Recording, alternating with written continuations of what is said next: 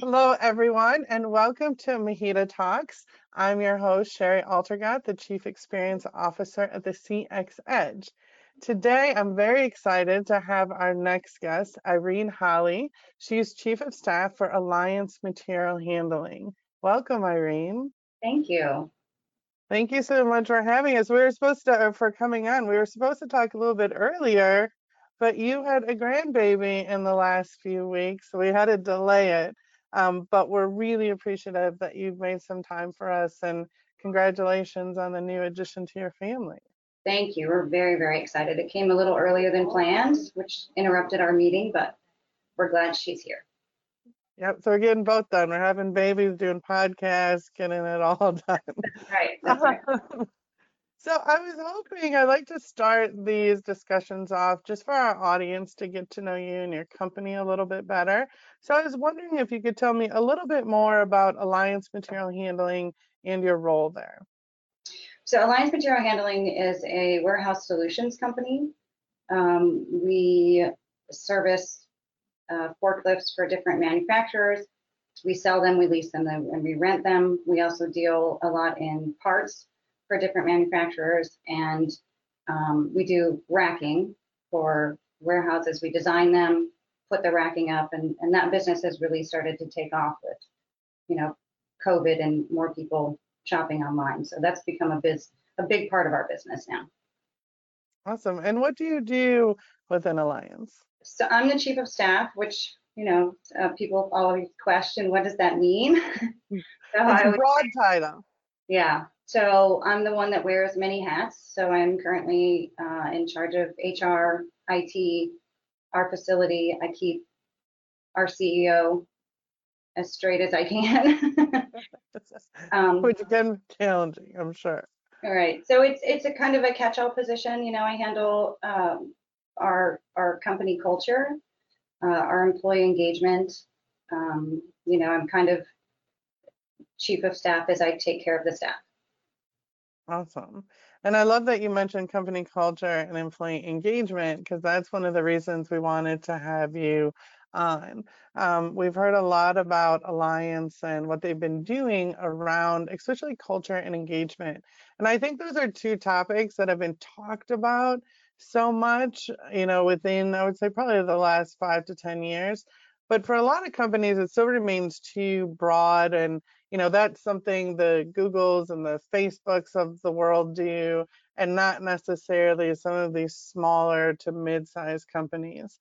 Um, but you guys have really put together a number of programs that have been effective. So i was wondering if we could start out with just you defining what you believe your company culture is there at alliance so i would say our company culture is centered around transparency uh, and communication and us all working together and, and feeling like a cohesive unit.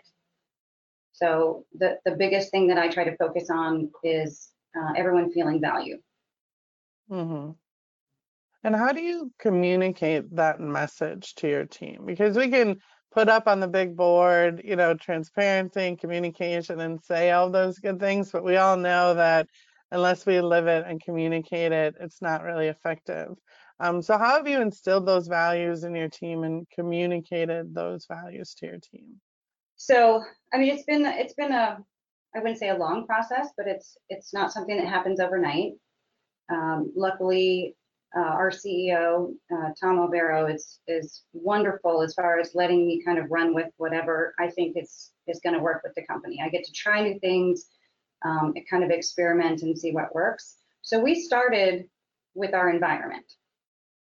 And you mentioned Google, and we often get comments from people that come in that our, our facility looks like a Google facility. So we gutted our building and put up all glass walls. We have a, a huge cafeteria with a, um, a marketplace that's on the honor system. So we created spaces where everyone can kind of meet together. We have a rec room that has a pool table and a foosball table and you know we're trying to help people meet together to work together it's it's a completely open environment so someone can yell across you know the cubicles and ask a question um, all meetings are visible no matter who's meeting with what. Even the CEO is in a glass office and people can come and go. So setting the tone in our building of transparency was was the first thing. And it did open up a lot of questions like, oh, what are you guys meeting about? You know, and, and we share those things with them. I believe that the more you share, the more that they feel a part of the company. I couldn't agree more. And I think even just those changes and references to the glass walls and the transparency in meetings automatically take so much mystery out of, you know, things that weren't that big deal before, but because it was behind a closed door, Right. people question what's going on. I, I think that's tremendous. Now, I'm interested in kind of going through 2020 and where we are now with a lot of people working from home and you know different things happening with environment given that you had a facility that was really designed to ensure transparency and communication i'm assuming you had a certain amount of your workforce from home or not necessarily in the office during the peak of the pandemic how did that affect some of those cultural ideals that you had instilled before with your building facility? So we actually, believe it or not, had the opposite at our company. So we, you know, when when COVID hit, we did get every, give everyone the opportunity to to work from home if they didn't feel safe or if they had, you know, childcare issues. And we we sat with everybody and kind of discussed it as a group. Our office luckily is set up that even though it's an open environment, everyone is back to back, so no one's you know, close. So we met that six foot apart kind of deal.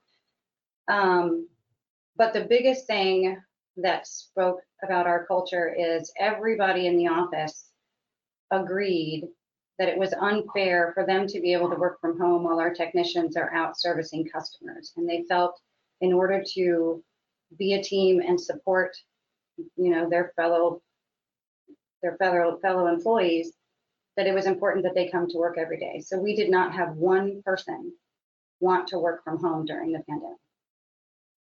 Wow. I mean, that says a lot about what you've done. And I like that you had mentioned earlier changing culture takes time. And I think it's the patience and the stick to itiveness that sometimes people struggle with Mhm. just because it does take that constant reinforcement. But it sounds like it really has been emotionally instilled in your team for them to make those types of decisions. That's great to hear. Yeah. So, you know when did you kind of start this journey? I'm sure it's it's been a part of who you are for a long time, but as you said with culture, it doesn't happen overnight. It takes some steps. So, how did you start that process of kind of defining what your culture is and what you wanted it to be and how you were going to change that for the future? Uh, well, when I came to Alliance, they had started the process. Um, you know, working with a company, high performing culture, setting up their 30 fundamentals and going through that whole process with them as far as, you know, getting the employees engaged in that, you know, new way of thinking, uh, understanding who we are as a company. Um, so that's where it started when I came on board. And then I tried to take those and apply it to culture. And when you have any company that it doesn't have a, a, a great culture, you have to start out really small. So uh, I have found in, in all the years that I've been doing this at other companies that the best way to start is by reminding employees that it's fun to come to work. So our 30th fundamental is keep it fun.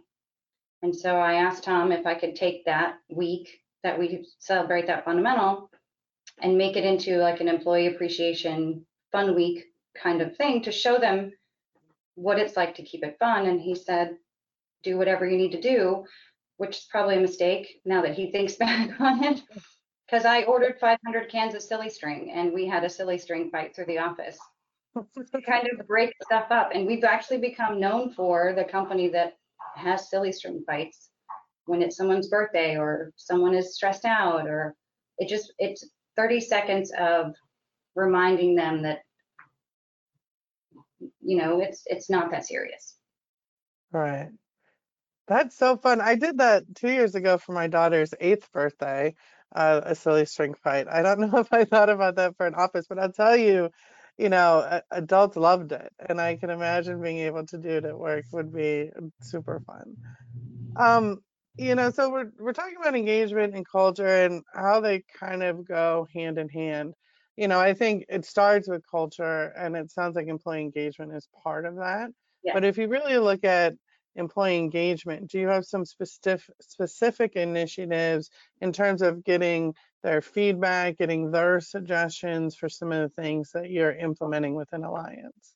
Yeah, so um, we're very focused on employee engagement right now, um, now that the culture is a little bit better. So um, communication is an issue with every company. I found that it's not always communication, it's, it's who's receiving that communication. You know, you could be sharing information in a newsletter or an email, but it's the employee receiving it the right way. So we're doing two things. We're making sure that um, the meetings that we have trickle down to every department and to every employee so that they're informed. Um, and we're sending out, right now, we're sending out surveys to get feedback on how they feel. Do you feel like you've received communication? Do you understand our vision? Do you understand where we're going? How can we help you? And then if, if there's any comments that, you know, no, they don't feel communicated with, then the leadership team gets together to try to tackle how to solve that so that every single employee feels valued, feels heard, and understands the company that they work for. And what does your response rate look like on your employee surveys? So we've only done a couple this year. Um, and so we're, we're sitting right around 70%. Which is pretty good. Yeah. Pretty good. And then how do you communicate the results of that survey to your team? So the survey software that we use has these wonderful graphs and it's all anonymous and, and, they have numbers. So we have posted that on our SharePoint site, which is another tool that we implemented to communicate with everyone. Um, and then we send an email, you know, of, of here are the results, here's what we found, and here's what we're going to work on. Because there's no point in doing a survey and asking their opinion if we're not willing to address their concerns. So we want to make sure that they're heard. Uh, we understand, we get it, we agree with you, and we're going to work towards fixing that. I love that you said that because I've worked with a number of organizations that do a, an employee survey, um, but the results tend to be filed away and you know kind of briefly reviewed, and then over time the results just keep getting less and less and less because people aren't going to respond unless Right. they feel that you really cared about what they said. So I think that's a tremendous initiative, and and I applaud you for doing stuff with it. Um, you know, I wanted to ask specifically on the field service technician side, um, you know, in working with other organizations, especially around communication, I think one of the bigger challenges a lot of companies in our space has had is really getting the technicians involved and communicating with technicians just by nature of what their job is. It tends to be more difficult. Um, how have you addressed that? So I, I know our industry, it's very important that technicians be out on the road. You know, that there's, they have to be billing a certain rate. It's important and, and we agree it's important. Um, but more important is communication and our company culture above anything else. So we actually pull our technicians in every other week for a group meeting in every branch and other members of the company in different departments are invited to those meetings. And when I said that, you know, the leadership team meets and then that information is supposed to go down to mid-level managers and they meet and it go, you know, all that gets trickled down, that's part of that. So they get the same information that everyone else gets. They're on the clock. We feed them. We all get together. We hear their concerns. We share information with them, and it happens on a regular basis. It's a scheduled thing. It's it's worth the cost to have them feel a part of the company. I don't want anyone to feel like it's us and them. And this and this broke down that wall for them. I love that you said it's worth the cost because I think that's been the biggest barrier in organizations that I've spoken with is Right. the cost. And I totally agree with you that you get more from it in the long term, especially when it relates to turnover and productivity, than Right. it costs you in the short term of having a meeting and having them off the road. So again, I, that's really remarkable that you've committed to that and understand the broader perspective. Um, so thank you for sharing that. You know, I'm curious in terms of eh, talking about turnover and hiring. You know, one of the reasons for really having a strong company culture and employee engagement, you know, really comes down to reducing employee turnover, increasing productivity, but also having a pipeline of talent of people that want to come work for you so you're not always out recruiting. Have you found these strategies have affected turnover as well as recruitment? They have. We, we've implemented, you know, a couple things. My goal has always been, you know, we're an ESOP, and I think it's very important that we, you know, stress that to all of our employees. But it's easier said than done when you don't see it in your paycheck. So making them feel valued and to understand what they have in total compensation so that if somebody's trying to, you know, get them to work for their company, they offer them a dollar more, does that dollar really mean something to you? Or does our culture and what we offer outweigh that dollar? So that's been a road that we have gone down, which seems to have helped. Everybody knows that the turnover rate for technicians is high, and there's, you know, some part of that we have no control over. Um, but we did implement uh, a new training program. Uh, again, it's one of those things that the, the cost has been well worth it. Uh, we have a full-time trainer now. We the criteria is you have to be mechanically inclined and 18 years old, and we will teach you from the ground up. You you stay in the shop. We have stages that you meet, and hopefully in you know six months you're in a truck and you're riding with someone. And so it, we we call it growing our own technicians, and that has been super successful. I love that. So are you going to high schools to recruit these potential kind of intern candidates or people coming to you looking for it? So we go to the high schools in our area uh, around the branches, um, but we also go to a, a lot of the colleges out here, the community colleges have career centers. And so we've been targeting those. We've had great success with um, the automotive program that they do in the college. So we get a lot of students from that. Um, we have some technicians that took the program years and years ago. Their, their auto mechanic instructor actually came out two weeks ago to tour our facility and check on our training program. And he did a post on Instagram through the college about how amazing the program was and how happy he was that his students were a part of it. And, and it was great to see that we had their support.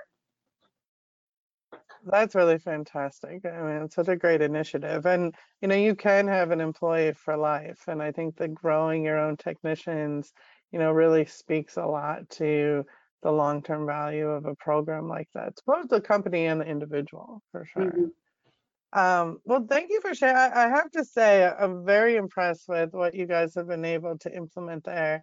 And, you know, not being a Facebook or a Google or, you know, a huge, you know, Fortune 500 company, that these types of strategies really can be implemented no matter what size you are right. and they really do pay off you know mm-hmm. dividends i think you'll say. Um, so thank you for sharing that with us. Now you have actually made it to our lightning round. Are you familiar with our lightning round? I, am not. All right. So our lightning round provides us an opportunity to get to know you a little bit better. Okay. so i have 10 questions i'm going to ask you and then it's whatever comes to your head, what an, whatever answer comes to your head first, uh, you can give us. Okay. I promise you, I tried to keep these as appropriate as possible. So, uh, are, are, you ready to enter the lightning round? I, I think I'm ready. Okay, I like to start off easy. What movie can you watch over and over again without getting tired of? Iron Man. Iron Man. What is your hidden talent? my hidden talent. Yeah. I have actually a few. I knit and crochet and sew and all of those things. Very cool. What's your favorite game to play on your phone? Uh, yeah, I think it's still Words with Friends. uh, Netflix or Hulu? Which do you prefer? Netflix. Would you rather always be 10 minutes late or 20 minutes early? 20 minutes early. What's your favorite food? Oh, all, all food. I eat a lot. Anything Italian. Anything Italian. what leader do you admire most?